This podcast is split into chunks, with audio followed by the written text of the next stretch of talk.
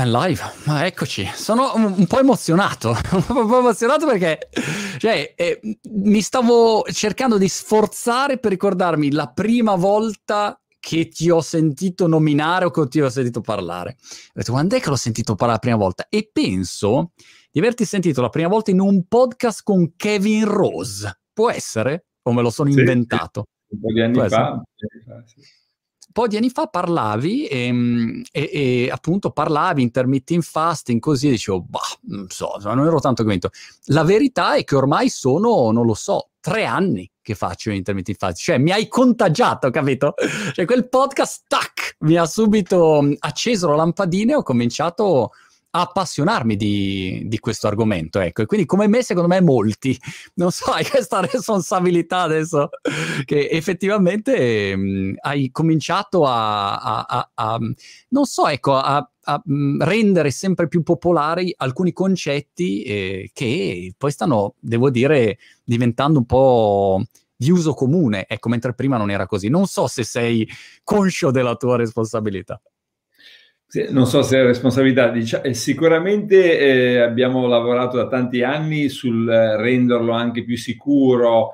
E io dico sempre, insomma, il digiuno non, digiunare non significa niente, può come dire mangiare, no? Quindi come si trasforma questa, queste parole in cose che effettivamente ti possono cambiare la vita, eh, sia per, i, per le persone, per tutti, sia per i pazienti con varie malattie.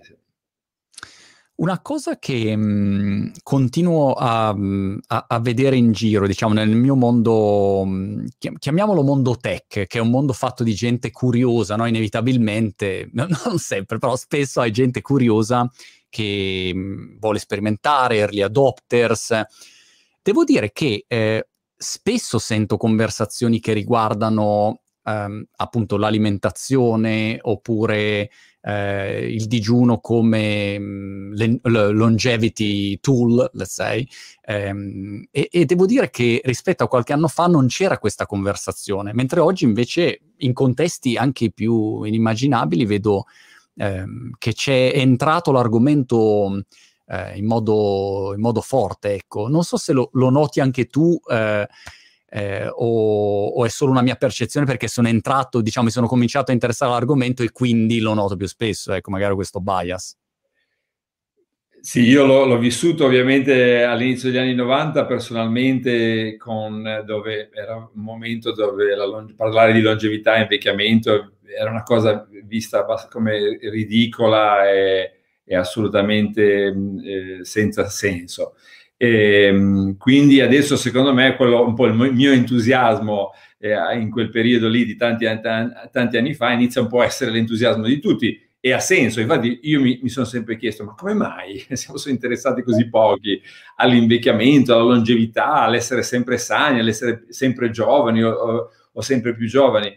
E, e finalmente dopo 30 anni diciamo che è esploso un po' mondialmente eh, questo, questo, grande interesse e, e, questo grande focus. Cioè, la cosa più importante che ho nella vita, in effetti, è la vita stessa, ma non solo eh, la lunghezza, ma eh, eh quanto sono sano, ma anche quanto sono giovane, quello che poi io ho introdotto con, con, la, con la, parola Juventology.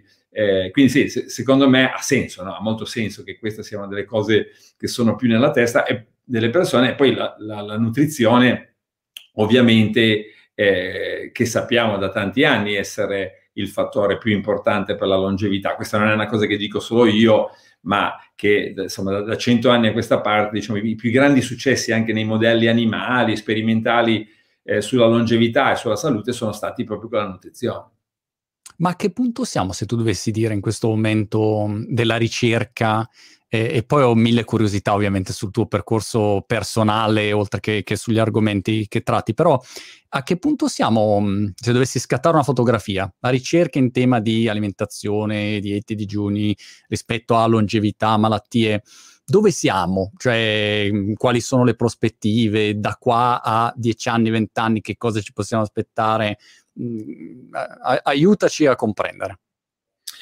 Sì, siamo in un punto, diciamo, un po' nella rivoluzione, no? Quindi siamo in quella, all'inizio della rivoluzione. che eh, cosa significa? Significa che per tanto tanto tempo abbiamo fatto un po' le cose sempre nello stesso modo, no? Quindi tu eh, diventi sovrappeso, poi obeso, poi insulino resistente, poi, poi, poi, poi, poi vai dal medico, poi ti danno tanti farmaci e poi finisci a 65 anni imbottito di farmaci eh, fragile, so, soprattutto in Italia, ma comunque in tutto il mondo, eh, ma vivo. Questo è, il passato, no? il presente inizia a dire no, no, no, queste non sono più delle idee che avevamo, che forse un giorno raggiungeremo. Cioè noi vediamo proprio che con questi interventi nutrizionali riesci a cambiare la vita a, a tante, tante persone, alla maggior parte delle persone, in modi diversi. Non è che non ci sono miracoli, però diciamo sicuramente tanti diabetici, noi li prendiamo diabetici eh, con farmaci e riusciamo a riportarli indietro, ovviamente lavorando con l'endocrinologo, lavorando col medico eh, lo facciamo negli studi clinici, lo facciamo anche semplicemente con, nelle varie cliniche della fondazione con, con, persone che non sono dentro agli studi clinici. Quindi diciamo che eh, inizio della rivoluzione, ma una rivoluzione difficile perché eh, è contrastata da questo interesse enorme, perché l'interesse enorme, come dico nel libro, ha a che fare con case farmaceutiche, ha a che fare con eh, chi, chi, produce cibo, ha, chi, ha, a che fare con chi paga le pubblicità in televisione per il cibo e quindi influenza i giornalisti. Eh, quindi tutto viene influenzato, noi non vogliamo demonizzare nessuno perché secondo me, io come dico nel libro, non è che ci sono queste, non c'è questa, io la chiamo unconspired conspiracy, perché le persone in genere hanno buone intenzioni eh, quindi chi vende, dico, patatine fritte non è che sta pensando adesso creo una certo, persona... Può fare il suo business e stop, certo. Sta facendo il suo business, probabilmente se ne dessero uno mh, che è più sano, eh, una, un, qualcosa che può vendere che è più sano lo farebbe anche pensando eh, che riuscirebbe comunque ad andare avanti. Insomma, quindi inizio della rivoluzione, una rivoluzione molto uh, complessa da portare avanti e sicuramente da portare avanti con i medici e non contro i medici. Se tu dovessi um, dare eh, così una, um, un recap di linee guida rispetto appunto ai principi di base di, di questa rivoluzione mhmm, nel mondo dell'alimentazione, um, per chi appunto mhmm, non ti conosce o non è aware del... Eh, non, non, non, sai che non so più parlare in italiano, questo problema ti capita? Uh, eh, è incredibile, cioè, a volte proprio non, non riesco a parlare in italiano. Eh, quali sono, diciamo, i pilastri, le linee guida um, di, di, questo cambiamento, ecco, che, che, tu suggerisci? Intanto la, la dieta della longevità, che era il mio primo libro, eh, e, e, quindi la dieta della longevità che sia una serie di cose, come dice, ma l'avevo già sentite, però anche tante cose che le persone non avevano sentito, no? Quindi eh, per esempio, di mangiare di più e non di meno. Io vengo sempre presentato come quello che ti dirà di mangiare di meno. Io ho sempre detto no, non sono d'accordo diciamo, con la regola di Okinawa, dove ti alzi quando sei all'80% pieno. No? Io dico ti alzi quando sei pieno, e, ehm, soprattutto per uno o due pasti al giorno. Eh, e poi di eh, adottare una dieta principalmente pescetariana, quindi vegana più pesce, eh, col pesce che rappresenta due o tre pasti a, a settimana. Poi mangiare entro le 12 ore, eh, adesso mh, in certi periodi si può estendere questo, molte persone lo fanno, però attenzione perché poi si va dalla padella alla braccia, quindi sì, ci sono grandi vantaggi di fare di mangiare solo per 10 ore al giorno, però iniziamo anche a vedere gli, gli svantaggi. Quindi, insomma, digiunare per 12 ore al giorno, mangiare per 12 ore al giorno, cosa che molte persone hanno abbandonato uh, decenni fa. E quindi, e poi eh, basse proteine, però basse proteine eh, che vengono da questa dieta pescetariana fino a 65-70 anni e poi eh, dopo i 65-70 anni iniziare ad aumentare la variabilità, cioè aumentare un, un po' il, eh, cioè non, non, essere cose, così eh, ristretti nel, nella selezione dei, dei, cibi, quindi ad esempio più uova, più, eh, più eh, alimenti che possono essere anche mh, mm, di, di origine animale come lo yogurt per esempio, eh, quindi insomma, fino a 65-70 anni una dieta un po' più stretta che ti, che ti, permette di beneficiare di questi effetti molto potenti che vediamo, che, che abbiamo visto a Okinawa, che abbiamo visto in tante zone longeve del mondo, Loma Linda, California, eccetera, eccetera. E poi dopo di questo la malnutrizione diventa eh, altrettanto problematica, quindi bisogna stare attenti eh, a, nella, nella, persona di una certa età poi a non, a non renderli mm. malnutriti. Sì. Questa è la dieta longevità. E poi la mina digiuno, che è stata 30 anni di mia ricerca. Io ero studente di Roy Walford a Los Angeles, che era un famoso già eh, negli anni 90, era un famosissimo, quasi una star della, della nutrizione e della longevità. E, ehm, però mh, adottava una cosa molto semplice, cioè mangia, mangia, sempre molto di meno. Questa era l'idea di, di, di Walford, che, che in effetti non funziona. E quindi la mima digiuno è stata una risposta a questo. Quindi cosa succede se invece di fare tutte queste cose ogni giorno, eh, fai quello che puoi, ma poi tre volte all'anno fai cinque giorni di questa dieta mima digiuno. E, e insomma, questo eh, secondo me, è, adesso anche secondo una serie di studi clinici che abbiamo completato, um, è, is the way to go, quindi insomma è, è la tecnica da utilizzare. Ne chiacchieravo anche appunto con, con, Sinclair, ne parlavamo prima, e anche lui appunto citava tutti i vari studi, ricerche, insomma, effettivamente eh, questo forse è un altro aspetto importante da, da, far notare, che un conto sono tutti i miliardi di teorie che ogni due minuti esce l'alimentazione e dieta, e un conto invece sono delle indicazioni che arrivano dopo ricerche, studi, no? E quindi questo secondo me è un elemento ehm, fondamentale, ecco, che immagino sia anche il motivo per cui tu hai eh, in questo momento una grande ehm, visibilità e credibilità, no? Perché non è solo, ecco, la teoria di, ma dietro c'è tutta la parte di studio. Sì, diciamo che quello che era successo tante volte con, eh, sicuramente con Atkins e con altri vari personaggi europei e mondiali, erano questi medici che spesso, magari, magari chirurgo, eh, venivano da, da, da, da varie... Eh, da varie fonti e poi si improvvisavano in un certo senso grandi esperti di, di nutrizione. Quello che io ho cercato di fare, nel, soprattutto nel primo libro, ma anche in questo nuovo libro, è di creare questo sistema pilastri. No? Quindi nel primo libro ho parlato di cinque pilastri. Cinque pilastri e del denominatore comune. Quindi se, se pensi a, a, epidemiologia, ai centenari, agli studi clinici, agli studi di ricerca base e anche un po' alla fisica quello del, del corpo umano, cioè quindi mh, se corri tanto eventualmente le ossa si deterioreranno. Eh, quindi mettendo insieme queste, questi cinque pilastri, come si può raggiungere qualcosa di, che fra due anni non cambia, che non è una moda, ma che ha così tanti studi dietro, da così tanti lati, che quasi, non dico impossibile, ma molto molto difficile sbagliare, no? Eh, quindi insomma questo è quello che ho fatto mettendo insieme questi 25 anni, 5 anni fa poi ho, ho descritto questa, eh, la dieta, la longevità che poi aveva a che fare con, con tutte le cose che puoi fare eh, per eh, rimanere giovane, sano e, e longevo.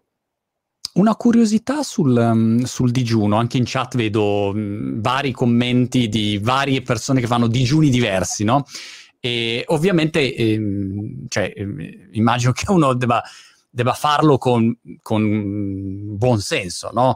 Eh, parlavo con un'amica l'altro giorno che mi diceva che lei digiuna, non lo so, per due giorni, due, fa due giorni alla settimana, una roba così, perché mh, appunto il, il, il, il presupposto da cui parte è che eh, ci sia eh, il, digiuno va, adesso la dico bruttissima, insomma tu correggimi in modo tecnico e scientifico, però il suo presupposto è che digiunando si mangiano le, le cellule vecchie e, e, si ringiovanisce, ok? Il, aveva un termine inglese che, che non mi ricordo.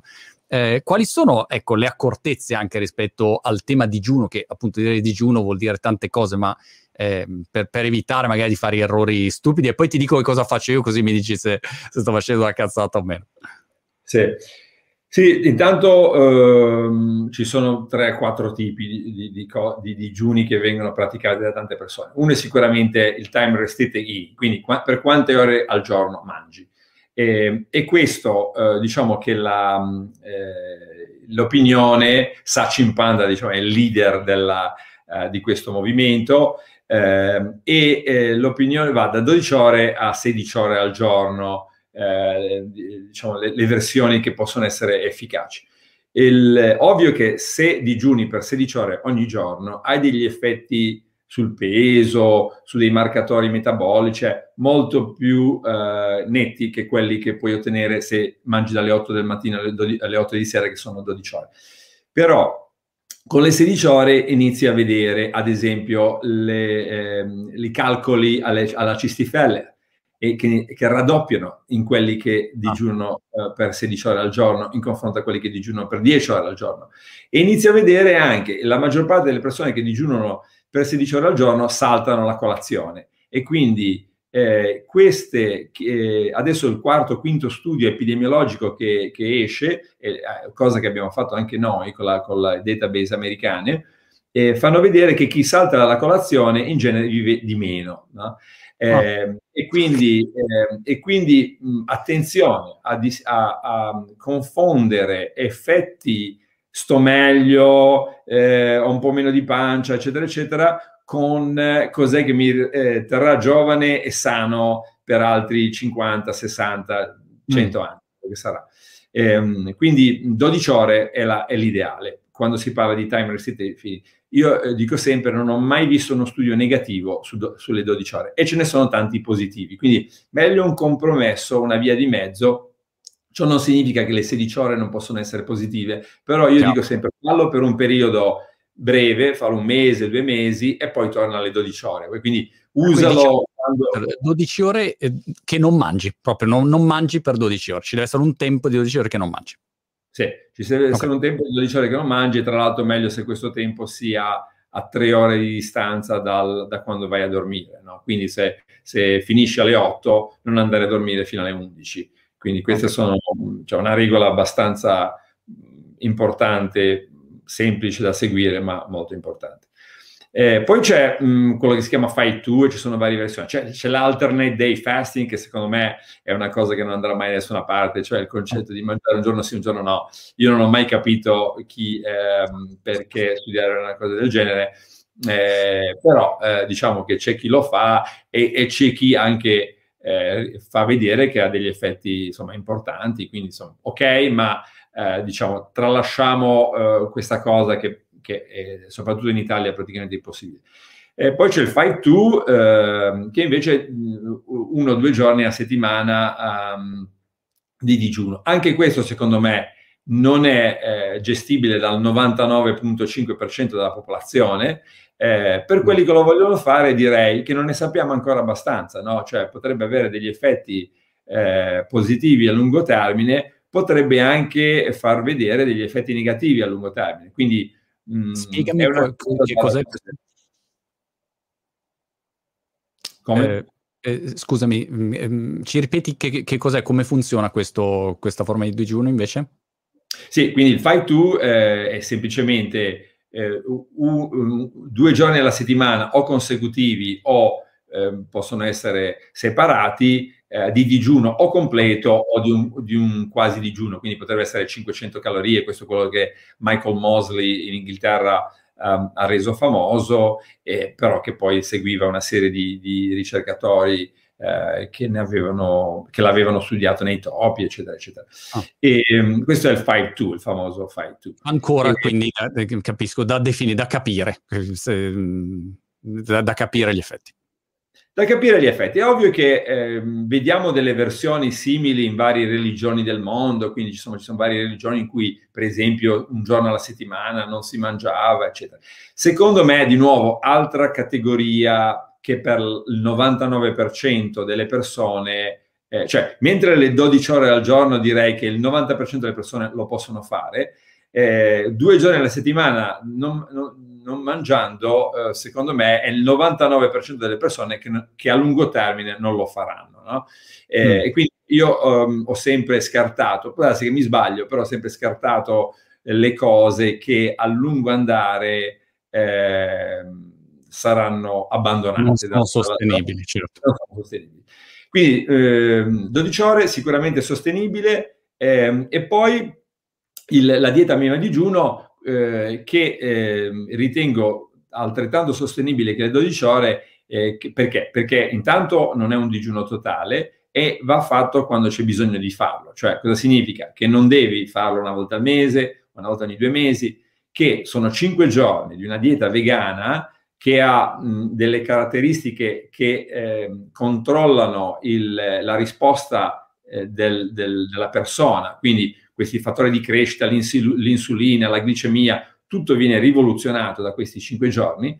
Eh, dai il tempo al sistema di cambiare veramente da un anche il cervello in cinque, mentre un paio di giorni rimane principalmente a utilizzare zuccheri per il funzionamento, dopo cinque giorni il, il corpo umano eh, si trasforma, diciamo, no? quindi va da usare praticamente quasi esclusivamente zuccheri ad usare eh, quasi esclusivamente il, questi corpi chetonici, questi grassi de, che vengono principalmente dall'addome. Quindi perché? Perché ovviamente abbiamo accumulato tutto questo grasso che una volta veniva accumulato d'estate e veniva usato d'inverno, no? nel digiuno dell'inverno imposto dalle condizioni. Adesso, adesso è accumulato sempre.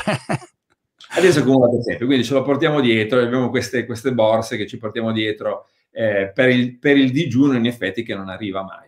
Quindi al giorno 3, 4 e 5 il, il, corpo umano va proprio a prendere questo, va in questo serbatoio a cui non attinge praticamente mai, anzi a cui aggiunge eh, e inizia a, usi- a, utilizzare solo quella. Questa diciamo è un po' la rivoluzione metabolica ehm, e che include anche il cervello. Quindi il cervello entro quel tempo in, u- utilizza al 50% corpi chetonici.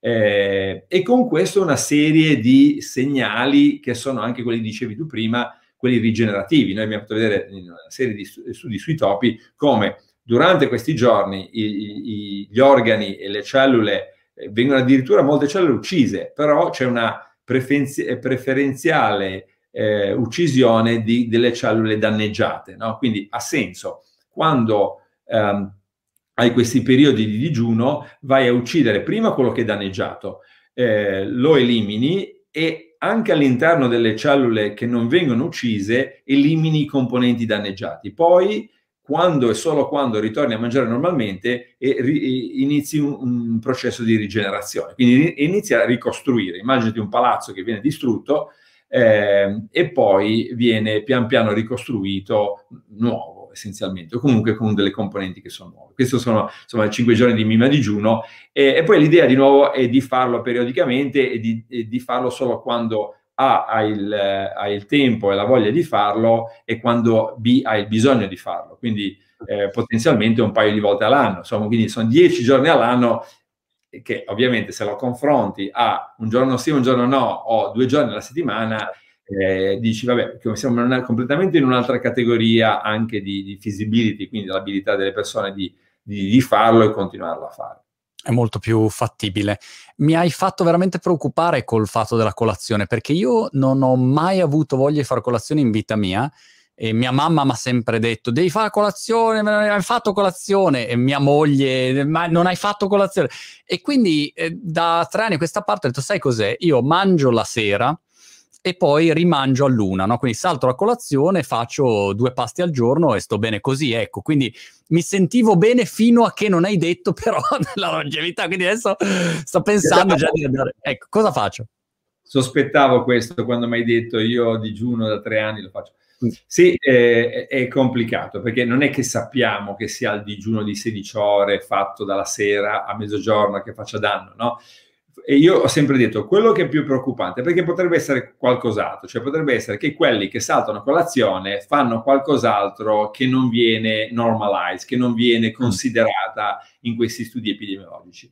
Eh, la mia preoccupazione è sempre stata, ma se è così positivo questo, queste 16 ore fatte dalla sera a mezzogiorno, perché non vediamo che queste persone almeno vivono normale, non ti dico a lungo, ma normale. Quindi perché non riesce a compensare le cose che potrebbero queste persone fare male? Ad esempio, non dormono la notte, no? E allora sì, perché non dormono la notte? Eh, però dico, se questo è positivo, non dormire la notte è negativo, le due cose si dovrebbero neutralizzare. E invece vediamo, studio dopo studio, che queste persone vivono di meno, no? eh, quindi molto meglio direi in qualche modo cercare di io passerei a, al pranzo, come faccio io. No? Cioè io sei mesi all'anno, diciamo, non faccio pranzo praticamente. E, ah, ok. Ehm, quindi fai colazione e, e cena, salti il pranzo. Sì, faccio pranzo che potrebbe essere un caffè o potrebbe essere un pugno di noci o una piccola un po' di lattura okay. con olio, no? cioè praticamente pranzo senza, senza carboidrati, senza amidi, no? Quindi, eh, questo per, per, evitare il rilascio di insulina e la, la partenza del, del, del blocco, diciamo, contro proprio il breakdown del grasso, certo. eccetera. E, ehm, e, questo insomma è una cosa che uso da 20 anni e funziona bene. Tra l'altro, per adesso non c'è un singolo studio che fa vedere che chi salta al pranzo vive di meno o, o ha dei, dei, problemi. Quindi, insomma, questo secondo me, per chi lo riesce a fare, è, è, è meglio. Non vuol dire che poi la, quello che tu stai facendo sia necessariamente negativo, potrebbe essere che per te significa che vivrai fino a 150 anni. Ah. Eh, eh, però se usi tutti i dati eh, cioè, ovvio che il rischio è che ci sia qualcosa che non abbiamo capito. Per certo. esempio, è possibile che queste 16 ore causano um, uh, del, un'insulino resistenza, cioè diano un messaggio sbagliato al sistema di mantenere gli zuccheri nel sangue per più tempo perché ci sono troppe ore che, che eh, sono trascorse prima che uno eh, ritorni a mangiare. E questo ha senso, lo, lo si sa, no? in certi casi si crea proprio un, um, un adattamento che per me, probabilmente per proteggere il cervello, cioè eh, divento insulino resistenza, quindi permetto all'insulina di lavorare peggio perché così in quelle 16 ore permetto al cervello di, eh, di avere più zuccheri eh, senza dover attivare quello che si chiama gluconeogenesi, quindi il fegato che produce glucosio per il cervello. Nel dubbio, da domani colazione. domani ordiniamo la colazione. Devo cambiare. Adesso devo. Il problema mio è come eh, adesso dirlo a mia moglie: dire, guarda, sto pensando. Se mi viene a fare colazione, dice, eh, hai preso la moto in testa. Quindi devo trovare la gestione familiare adesso per questo. Però penso anche. anche che la moglie lo sappia già. Esatto, lei lo sa già, perché al solito sanno già tutto prima, quindi mi dirà, ecco, hai visto, Pira, te l'avevo detto, quindi devo superare quella parte di orgoglio, ma eh, la supererò, va bene, colazione e, e vabbè, adesso mi, mi documenterò meglio su, su, questo. Avevo un paio di domande in, in chat che mi sembravano interessanti, che riguardano le categorie di persone, cioè se si parla di eh, bambini o ragazzini, questi ragionamenti che stiamo facendo hanno senso oppure hanno senso solo per eh, un adulto? E allo stesso modo, un altro dubbio era sugli atleti, no? Spesso hai magari qualcuno che dice, eh, ma io faccio sport, devo avere energia, devo mangiare, devo divorare per, eh, per avere energia. Come approcci le varie categorie? Intanto i bambini, ho scritto un libro uh, qualche anno fa proprio su questo, dove la dieta della longevità era modificata eh, e permetteva più, eh, molti più cibi proprio per i bambini, una dieta molto più vicina alla dieta mediterranea eh, che quella della longevità che poi raccomando per gli adulti. La mima digiuno adesso sia alla, agli, con gli ospedali italiani, eh, quindi il Gaslini di Genova e altri, sia con l'ospedale di Los Angeles, il Children's Hospital, eh, adesso eh, stiamo partendo, cioè il Gaslini per esempio sta partendo con uno studio sul diabete tipo 1 nella mima digiuno e ne, nei ragazzi tra i 14 e i 18 anni. Il, ehm, invece sul, su, sui bambini che non hanno malattie, quindi che magari tendono a essere sovrappeso, eccetera, ehm, lo stiamo considerando e proprio sviluppando eh, questi, eh, questi interventi eh, di Mima digiuno, e, diciamo, circondati da tanti pediatri, eccetera, eccetera, però c'è molto interesse. Quindi l'idea sarebbe, se metti due volte all'anno, per 10 giorni in totale, tu esponi un bambino a 13-14 anni a 5 giorni di questa dieta vegana, ehm, a, e, a, che effetti ha sul bambino, sul sovrappeso, eccetera, eccetera, e B, che effetti ha magari anche sull'educazione eh, del bambino eh, da tanti punti diversi, no? Cioè, eh, noi notiamo che molte persone, che, adulti che fanno la mima digiuno, poi tendono a spostarsi di più verso una dieta sana senza che nessuno glielo raccomandi. Quindi eh, probabilmente c'è proprio, eh, cioè nel, in scienza c'è qual- una cosa che si chiama food aversion. Quindi tu se, se a, certi, a, certi, cibi, eh, contro certi cibi sviluppi una, una, una version, quindi un, una reazione, una, Restio è una reazione negativa. Respinto, diciamo, li respingi. Eh, però sospettiamo che ci sia anche l'opposto, cioè che eh, l'adulto o il bambino potenzialmente, eh, eh utilizzando questa dieta vegana per cinque giorni, capisca anche che c'è qualcosa di molto positivo istintivamente, che sto meglio, mm, magari non so perché sto meglio, ma sto meglio. E quindi pian piano tendo a gravitare verso, eh, verso mm. questa dieta uh, vegana. Sì. E per gli atleti invece? Eh, per gli atleti adesso abbiamo appena finito uno studio con l'Università di Verona, che non, che non posso eh, discutere più di tanto, però sicuramente in tutti gli studi clinici che abbiamo finito finora, per esempio quello sui pazienti col cancro, a cui abbiamo dato eh, un, un, semplice ehm, eh, diciamo, regime di eh, ehm, addestra- addestramento eh, muscolare, quindi eh, ehm, facevano pesi per 20 minuti 3-4 volte alla settimana.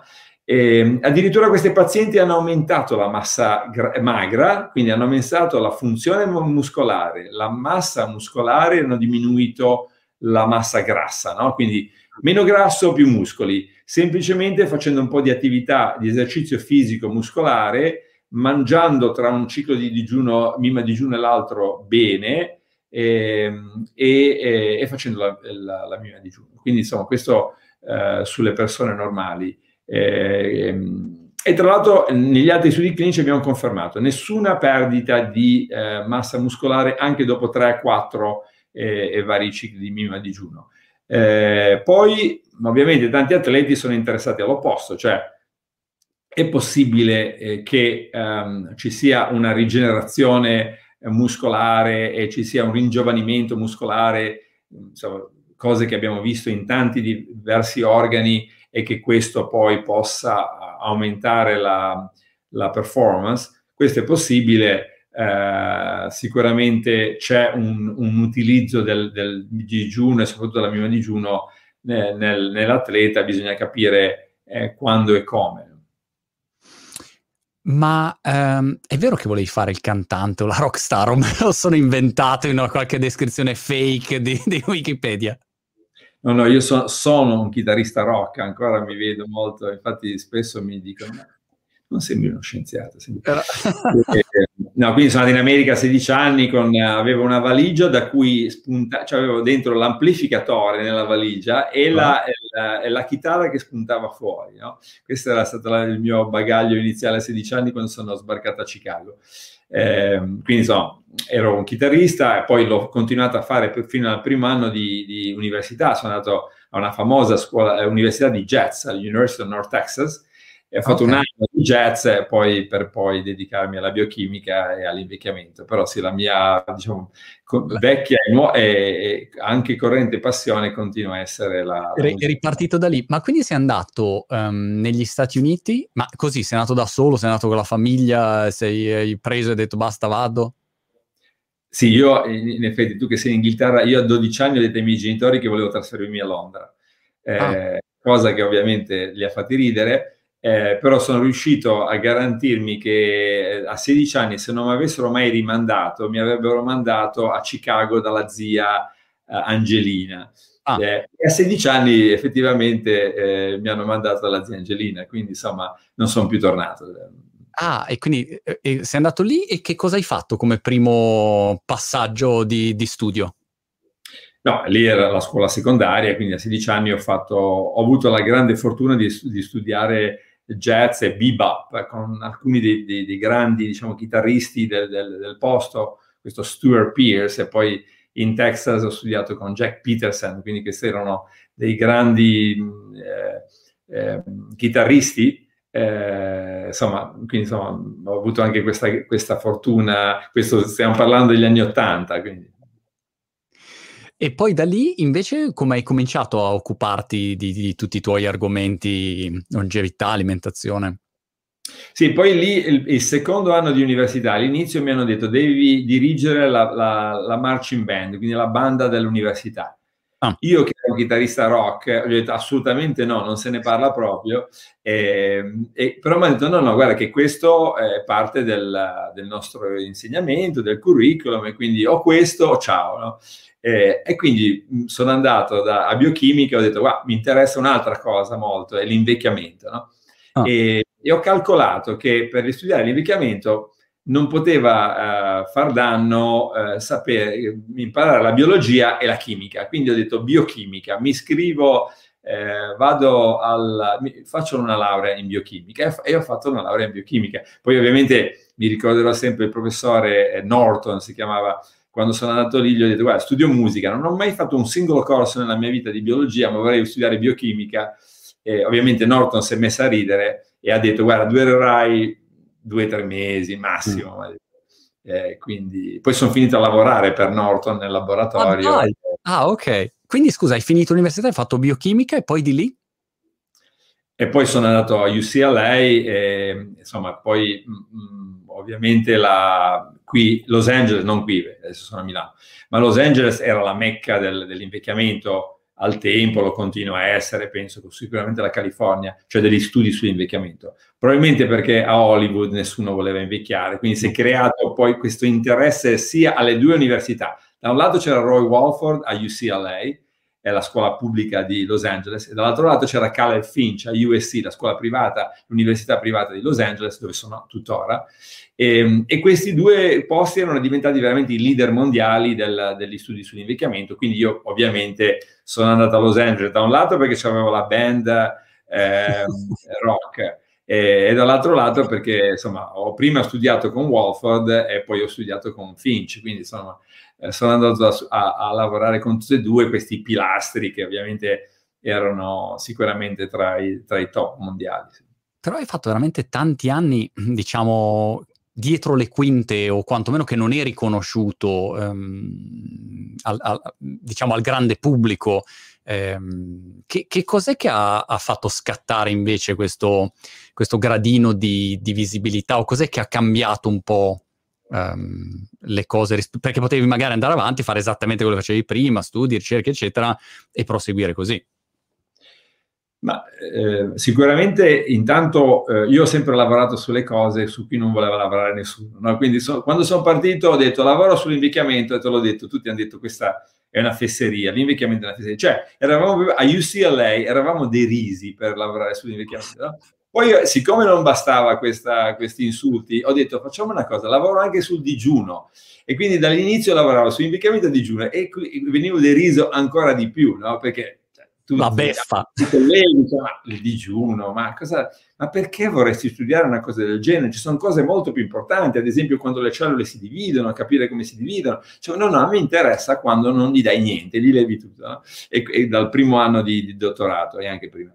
E, ehm, quindi dico, questo blocco era anche dovuto al fatto che non gli interessava a nessuno questo, né l'invecchiamento, fino alla fine degli anni 90, 95, 96 è iniziato l'interesse sull'invecchiamento e poi più o meno dieci anni dopo è, è, iniziato questo grande interessamento sul digiuno. Quindi non sono io che ho fatto, ehm, che ho fatto qualcosa di diverso, è semplicemente il mondo che piano piano eh, diciamo, ha, ha, capito o, o, si è interessato molto, molto di più eh, all'invecchiamento, alla longevità, cose che, che, prima erano assolutamente ignorate e poi eventualmente al digiuno. Eh, penso che insomma abbiamo contribuito ovviamente noi, però ehm, il, è proprio stato l'interesse mondiale. Adesso forse tu sai, il, il digiuno negli Stati Uniti e penso nel mondo, una forma di digiuno è la, è la tecnica numero uno, la più usata per la salute. Cioè, adesso wow. è diventata eh, più usata di qualsiasi altra cosa, dieta mediterranea, name it, no? E, e quindi questo viene dalle survey ufficiali eh, americane. Adesso non ho visto quelle europee, però mh, mm, più o meno... Oh, quindi insomma c'è stata proprio un, una, una vera... di interesse. Sì, un'esplosione dell'interesse che poi insomma poi ovviamente noi siamo stati anche il laboratorio che ha identificato alcuni dei geni più importanti dell'invecchiamento, quindi siamo stati noi a identificare TOR, S scanese, il suo ruolo nell'invecchiamento eh, nel 2001. Eh, quindi dico, queste cose ovviamente hanno, hanno fatto la differenza dell'interesse anche eh, mediatico, insomma poi a un certo punto, eh, poi nel 2011 abbiamo fatto vedere che queste piccole persone dell'Ecuador con mutazioni simili a quelle che avevamo descritto nel lievito di dieci anni prima non avevano mai malattie, quindi quella è stata diciamo, un'esplosione mediatica planetaria eh, incredibile. Poi nel 2014 quella che abbiamo fatto sulle proteine, eh, anche quella ha avuto una copertura mediatica straordinaria eh, quando abbiamo pubblicato che gli americani che mangiavano poche proteine avevano un rischio di 3-4 volte inferiore di sviluppo di tumori in confronto a quelli che ne mangiavano di più di tutti. No?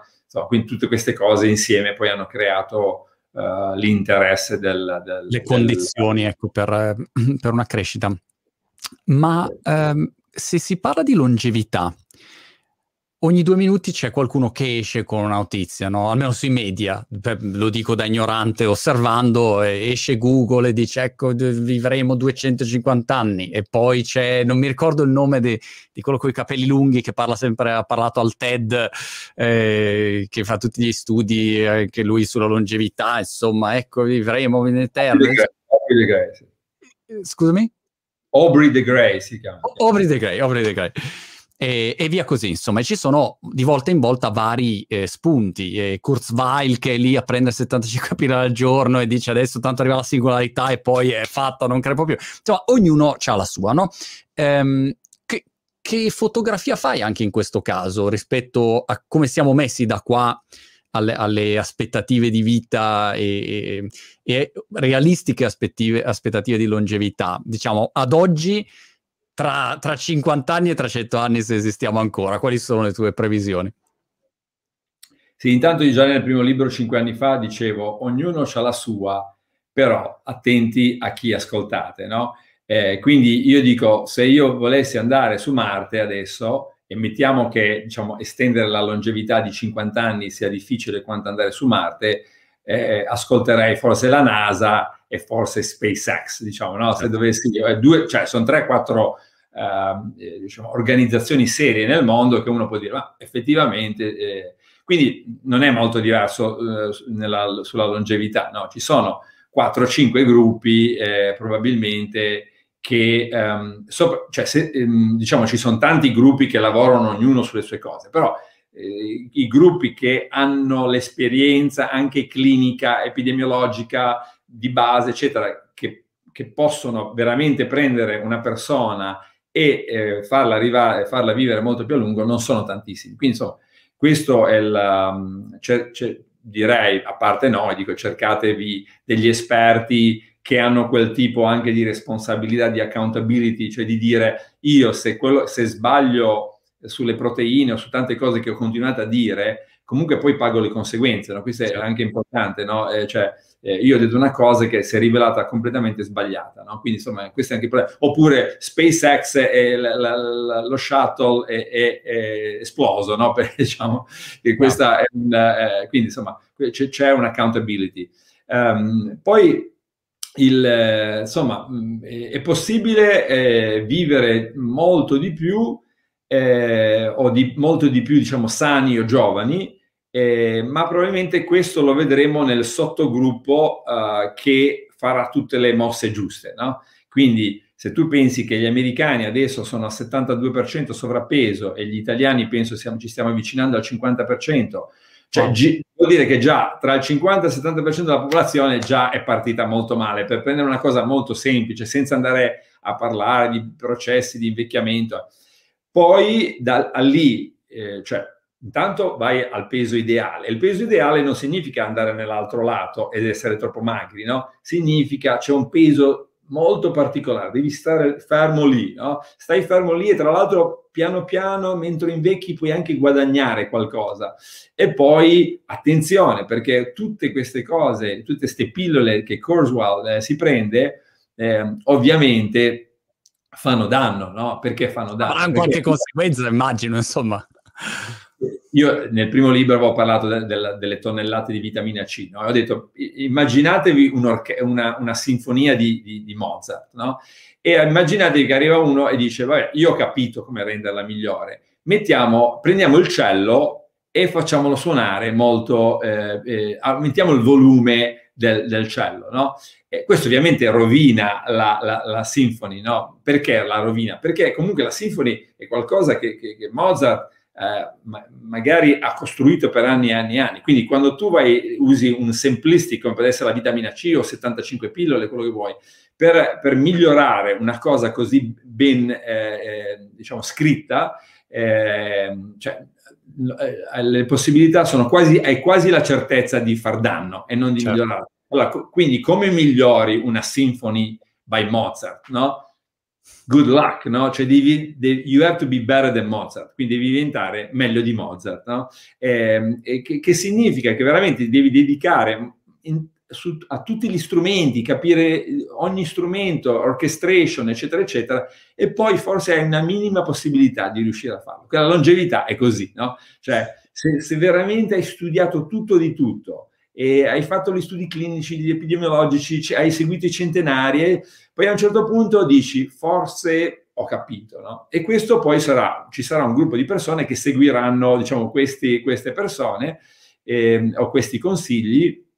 Secondo me in quel gruppo di persone vedremo una, un aumento della longevità, sicuramente della salute, questo non c'è dubbio perché già lo vediamo sulle scimmie, eh, sugli studi delle scimmie a vita, cioè se pensi che solo la calorie restriction che diciamo è una versione anche un po' banale di quello che ho descritto, eh, vediamo una diminuzione dell'aumento della vita, diminuzione del cancro del 50%, diminuzione del diabete eh, quasi del 100%, comunque l'insulino resistenza, malattie cardiovascolari diminuite del 20-30%. Quindi dico, adesso che siamo molto più avanti della calorie restriction, ehm, il, potenziale per il gruppo di persone che seguono tutte le... senza seguire non significa diventare un fanatico certo, e, estremista e, della... Chiaro.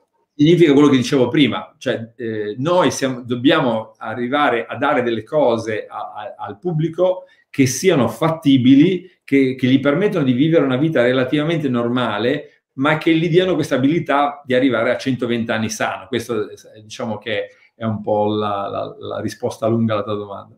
Certo, anche perché a volte uno dice, mh, mm, se, sento parlare a alcune persone di longevità e penso sì, ma io non voglio arrivare a 120 anni che sto malissimo, cioè non voglio allungare 20 anni di malattia, voglio allungare 20 anni di salute che vado a giocare a tennis, insomma non è che, quindi questo è un altro aspetto importante, no? non, non mi devo solo trascinare più in là a furia di, di, pillole o di robe, cioè voglio star bene, ecco, perché sennò eh, poco, è poco divertente, insomma, vivere se stai sempre male, male, male. Quindi il fatto di, di, arrivare sani e di allungare una vita sana mi sembra un aspetto a volte trascurato che invece è fondamentale.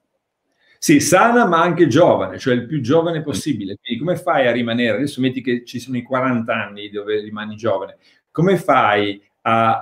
a cioè io, ad esempio, eh, faccio praticamente tutto, eh, faccio ancora il numero di flessioni, sono stato nell'esercito americano anche per, per, per ah. qualche anno, e faccio il numero di flessioni che facevo durante, durante gli anni dell'esercito eh, americano dove avevo 19 anni. Quindi dico, com'è che mh, riusciamo, cioè la mia speranza è che ci riesco fino a 60 anni, no? 65 anni, eh, a continuare a fare eh, le scale di corsa, per dirti, no? Queste, queste sono ehm, sono um, delle cose che effettivamente fai da giovane, non li fai da sano semplicemente. Eh, quindi sì, il, eh, e comunque insomma c'è la health span, quindi quanto eh, rimani poi comunque sano ehm, e questo io, Emma Morano, arrivata a 117 anni, era relativamente sana, io l'ho seguita personalmente, Salvatore Caruso, 110, sano, insomma, ancora faceva un po' di tutto, no? si faceva ancora la barba da solo, eh, quindi insomma questo poi è il, è il goal numero due di, di, di, arrivare il più possibile eh, in, indipendente eh, e comunque sano. Mario Mambretti su YouTube chiede quante flessioni fai. Queste le domande. Io riesco ancora a fare 40 flessioni stile militare, anche se i miei amici mi dicono Walter, non le fai più stile militare, adesso, ah. adesso ti fermi molto, molto prima. Comunque io mi, mi convinco che riesco a farne ancora 40 stile Un altro problema, penso, eh, Walter, è che a volte quando si parla di questi temi eh, ci si ferma soltanto a un elemento, non so, c'è lo studio sui centenari, allora esce la notizia, vedi, vivono 120 anni perché bevono il bicchiere di vino rosso ogni giorno. Allora tu dici, fantastico, allora io faccio tutta la vita sregolata nel mondo, poi bevo il mio bicchiere di vino rosso e sono a posto, oppure no, guarda, mangiano una fogliolina di basilico, allora solo quello. Ed è la soluzione che un po' tutti cercano, no? la ricetta magica, la formula così la scorciatoia, una cosa e basta, finito. E invece, insomma, immagino sia, come dicevi tu, è, uno, è un'orchestra fatta di tanti elementi molto complesse e va, insomma, visto nell'insieme, poi anche, no, immagino la tua attitudine, l'aspetto mentale, se sei triste, infelice, se, hai tanti elementi da considerare, l'ambiente in cui sei, cioè, eh, però a volte uno prende solo un elemento e cerca di estrapolare da lì e dire eccola qua, la soluzione ce l'abbiamo, eh, tutto, tutto risolto. Sì, io dico sempre, uso sempre l'analogy del... Eh, io ho un amico che va sempre a 200 all'ora e non ha mai avuto un incidente, no? Quindi dico, eh, usare questi esempi di cosa ha fatto una persona non significano veramente niente, no? Ci sono delle, delle persone, eh, soprattutto se poi, ad esempio, il New York Times una volta mi aveva intervistato su Emma Morano, mi ha detto, ma come mai mangia carne tutti i giorni e, e uova tre, volte al giorno, tre uova al giorno? In effetti quello che non hanno detto è che Emma Morano aveva sei fratelli e sorelle, tutti dei quali sono arrivati a oltre 90 anni, una sorella è arrivata a 102, eh, i genitori, tutti e due oltre i 90 anni. Quindi co- cosa significa? Significa che Emma Morano aveva geneticamente, era predisposta a essere protetta da tantissimo, soprattutto quando vedi 7-8 persone così, tutte che arrivano eh, a, a, quella, a quell'età, eh, è matematicamente quasi impossibile che succeda così. Eh, perché, e quindi insomma lei poteva mangiare la carne come lo vediamo in quelli dell'Ecuador. Eh, sono appena tornato in Ecuador un anno fa, c'era questo signore che praticamente tutta la vita eh, hanno una mutazione nel recettore dell'ormone di crescita, no? che è la stessa eh, variazione del DNA che abbiamo nei topi che hanno una longevità record. I topi che, che vivono 50% più del normale grazie a questa mutazione. Allora, questo signore ha, ha questa mutazione e lui tutti i giorni della sua vita che, che, è stato visto dai suoi parenti, beh, ha bevuto, è sempre ubriaco. No? Quando siamo andati lì è ubriaco, però aveva, mi pare, quasi 80 anni, no? abbiamo detto, ma com'è possibile? Cioè questo beve sempre così? Sempre. Eh, ma ha mai avuto problemi? No, non che, non che ci ricordiamo. No? Quindi dico, ci sono pochissime persone nel mondo che hanno una fortuna assurda e hanno, eh, cioè nel caso di Emma Morano probabilmente tanti geni che l'aiutavano. Nel caso di queste persone un, una singola mutazione genetica che riesce a proteggerli da cancro, diabete ehm, e adesso anche co- eh, cognitivamente sembrano essere più giovani, quindi insomma ci sono i fortunati, purtroppo questa non è una eh, cosa che... Infatti che si dice è l'eccezione che conferma la regola, ma quella è l'eccezione, che uno spesso si ferma all'eccezione, oppure si ferma alla, alla cosa che non c'entra niente. Io ti faccio un esempio, sono impallinato in questo momento di tennis, voglio migliorare a tennis, e la prima cosa che ho fatto è stata cambiare le scarpe, perché ho pensato, vedi, se ho le scarpe giuste, no, cioè la prima cosa che devi fare è imparare a giocare a tennis, invece ti concentri su tutto il contorno che è più facile. Senti, Il cancro a digiuno, quindi è, il, è l'ultimo, l'ultimo, libro che hai scritto, e, e che, che, cosa ci dici su, su questo, diciamo, argomento gigantesco, ecco, e, o quali sono magari alcune evidenze che, sono particolarmente, che ti hanno particolarmente colpito facendo quest'ultimo libro? Sì, intanto il libro, diciamo che io scrivo libri su quello che faccio, eh, non scrivo libri, certo. eh, però poi quello che faccio è anche leggere le pubblicazioni di tutti i miei colleghi, no? E eh, non solo leggerle, ma le tengo presenti quando sviluppiamo gli studi clinici, eccetera, eccetera. Quindi, mh, insomma, qui stiamo parlando di più di 15 anni di, di, ricerca con tanti, tanti oncologi, tanti ricercatori in tutto il mondo eh, che ho messo insieme in questo libro e, ehm, e, e, l'ho fatto perché ritenevo che fosse arrivato il momento in cui non era una cosa, cioè i miei colleghi oncologi direbbero non ancora Walter e, e l'hanno mm. detto e ce ne sono 10 sul libro, quindi 10 di loro hanno contribuito al libro e, e, comunque loro la vedono come non ancora, diciamo, come terapia standard.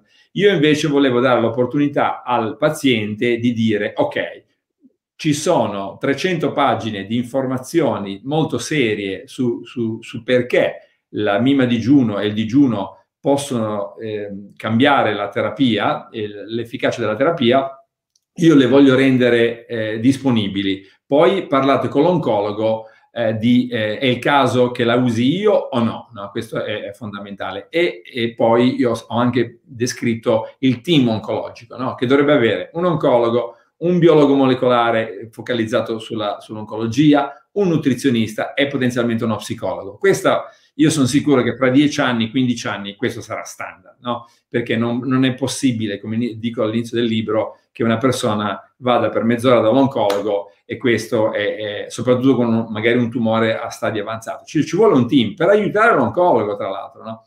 E, certo. beh, però, perché funziona? Funziona perché quello che è stato ignorato, secondo me, per tanti tanti anni è la, la differenziazione degli effetti, cioè l'oncologia si è sempre focalizzata sulla magic bullet, sulla pallottola magica, no? Io faccio una pallottola magica e uccide solo quel tipo di tumore. E questo ci arriveremo alla pallottola magica, quindi c'è tanta tecnologia, ci sono tanti ricercatori che prima o poi ci arriveranno.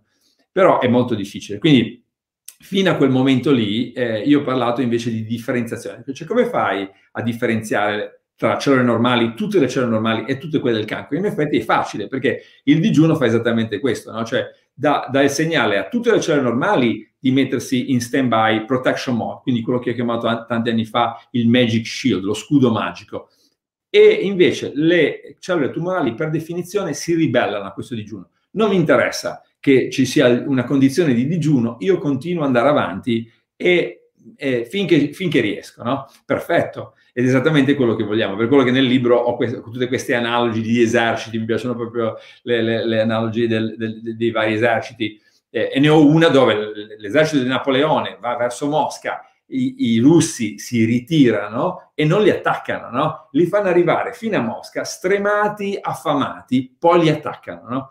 E, e, cosa succede? Risultato, 400.000 morti nell'esercito francese. No? E quindi questo è un po' il concetto del digiuno. Cioè, eh, eh, le cellule tumorali hanno bisogno di tanti nutrienti, glieli levi, ma questo non basta, perché il digiuno da solo, non, non abbiamo mai curato neanche un topo con solo il digiuno.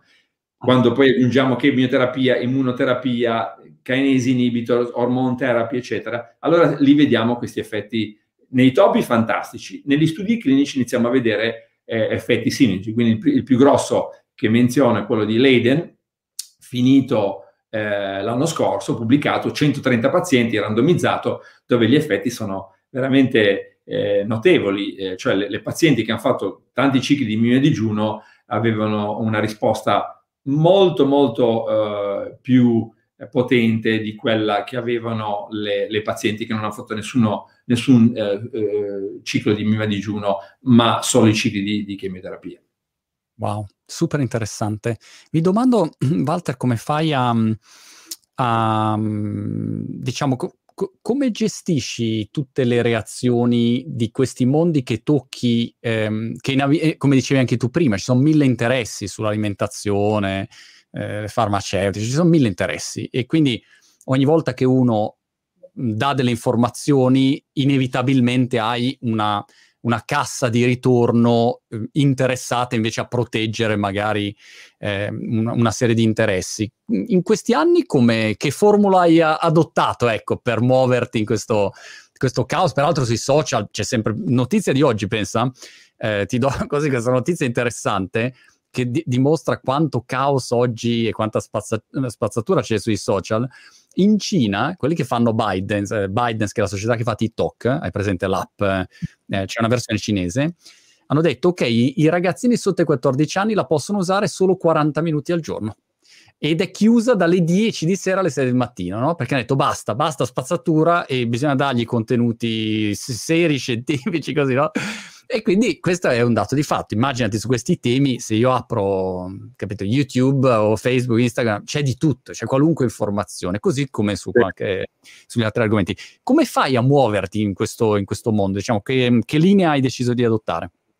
Ma intanto se parli del, di quelli che sono dall'altro lato, come avevo detto prima, trovatevi eh, il gruppo di cui vi fidate e fategliela pagare se sbagliano. No? Insomma, se io sbaglio, voglio che eh, mi venga detto, sì, ma tu hai detto, sono dieci anni che dici questo, eh, hai sbagliato tutto eh, in quella divisione. Per ora devo dire che sono, siamo stati abbastanza bravi. poi per quanto riguarda gli attacchi, ehm, ci siamo abituati, in senso che noi, mi ricordo nel 2014, quando abbiamo pubblicato proteine di origine animale equivalenti al fumo, non puoi capire cosa è successo. Wow. In, in, 24 ore avevamo 5.000 commenti negativi ehm, che venivano da tutti i lati. No? Quindi, insomma, chi, chiunque vendesse proteine o il, consu- o, diciamo, il blogger che, che, che ehm, era in qualche modo connessa a questi aveva detto delle cose negative su di noi. Ma niente, insomma, noi abbiamo continuato e diciamo che ci sono tanti giornalisti che sono son bravi, che, che, sono indipendenti e quindi per fortuna eh, diciamo, c'è, c'è, abbiamo l'abilità di, di, continuare a comunicare e di dire le cose come sono dal punto di vista scientifico. E, e, ovviamente poi ci saranno sempre persone che diranno ma io ascolto chi voglio ascoltare eh, e non la scienza. lo vediamo per Covid ovviamente, quindi insomma c'è chi ascolta la scienza, chi, ehm, chi non. Però sono anche d'accordo che spesso anche con Covid c'è un, c'è un gran casino e quindi molti dicono ma ah, sento varie eh, opinioni. Diciamo che se, se, nell'immunologia vai dalle persone giuste, in questo momento andassi dalle persone giuste, troveresti alcune persone che sono state molto eh, caute e hanno sempre detto le cose giuste e, e, e, non hanno quasi mai sbagliato. Io alcuni ne conosco negli Stati Uniti e probabilmente ci sono anche qua. Quindi dico la stessa cosa per la longevità. Cioè, eh, e, e, poi insomma le critiche va bene, ma, eh, ma chi, eh, chi, sta attento eh, riesce a distinguere eh, la, diciamo, la, la critica e, e, riesce anche insomma, a rimanere dal, dal nostro lato. Eh, poi ho, ho, sempre detto non, è, non, siamo, non convinceremo mai tutti, questo è quasi impossibile. E quindi insomma l'importante è che abbiamo un gruppo di persone che hanno l'abilità, che siano pazienti col cancro o persone che vogliono vivere a lungo sane, eh, l'importante è che abbiamo la possibilità di dare degli strumenti per farlo, come dicevo prima, in maniera relativamente facile, non costosa, quindi non possiamo dire sì, sì, però c'è un farmaco di, che costa 10.000 dollari all'anno. Certo. Grande, Walter, è stato super interessante stare qua sette ore a parlare, ma ti ho già rubato un, minuto in più. Ero solo curioso di sapere per chiudere dove sei, quindi in questo momento la tua, diciamo, eh, giornata tipo dove sta? Stai in Italia, stai all'estero, giri, però appunto col, col Covid insomma, immagino avrai avuto tutti i tuoi eh, cambiamenti. Co- come sei organizzato? Io sono Los Angeles da diciamo fine ottobre fino a fine maggio, con un mese che torno in Italia ad inverno, quindi a Natale, diciamo quel periodo lì, e poi sono tra Milano, e l'IFOM a Milano e Genova. Eh, quindi a Genova una serie di collaborazioni, studi clinici con l'Università di Genova, il Caslini, eccetera. Eh, quindi insomma, mh, faccio questo sei mesi all'anno, sono tra Milano e Genova. Questo giro. Eh, va bene, allora aspetto di sapere la data del tuo prossimo concerto nel 2022 quando riaprono, insomma, sarai quando vai in tour, ecco, fammi sapere perché non possono venire a sentirti. Grande. Se fai tappa Brighton, ovviamente ti, ti, vengo a sentire anche qua. Spero di conoscerti presto. Altre, bocca al lupo per tutto. È il Canto di Giuno, ultimo libro, assolutamente da, da seguire. E, e grazie per tutte queste informazioni e buon lavoro. Alla prossima. Grazie a te. Ciao. ciao. ciao.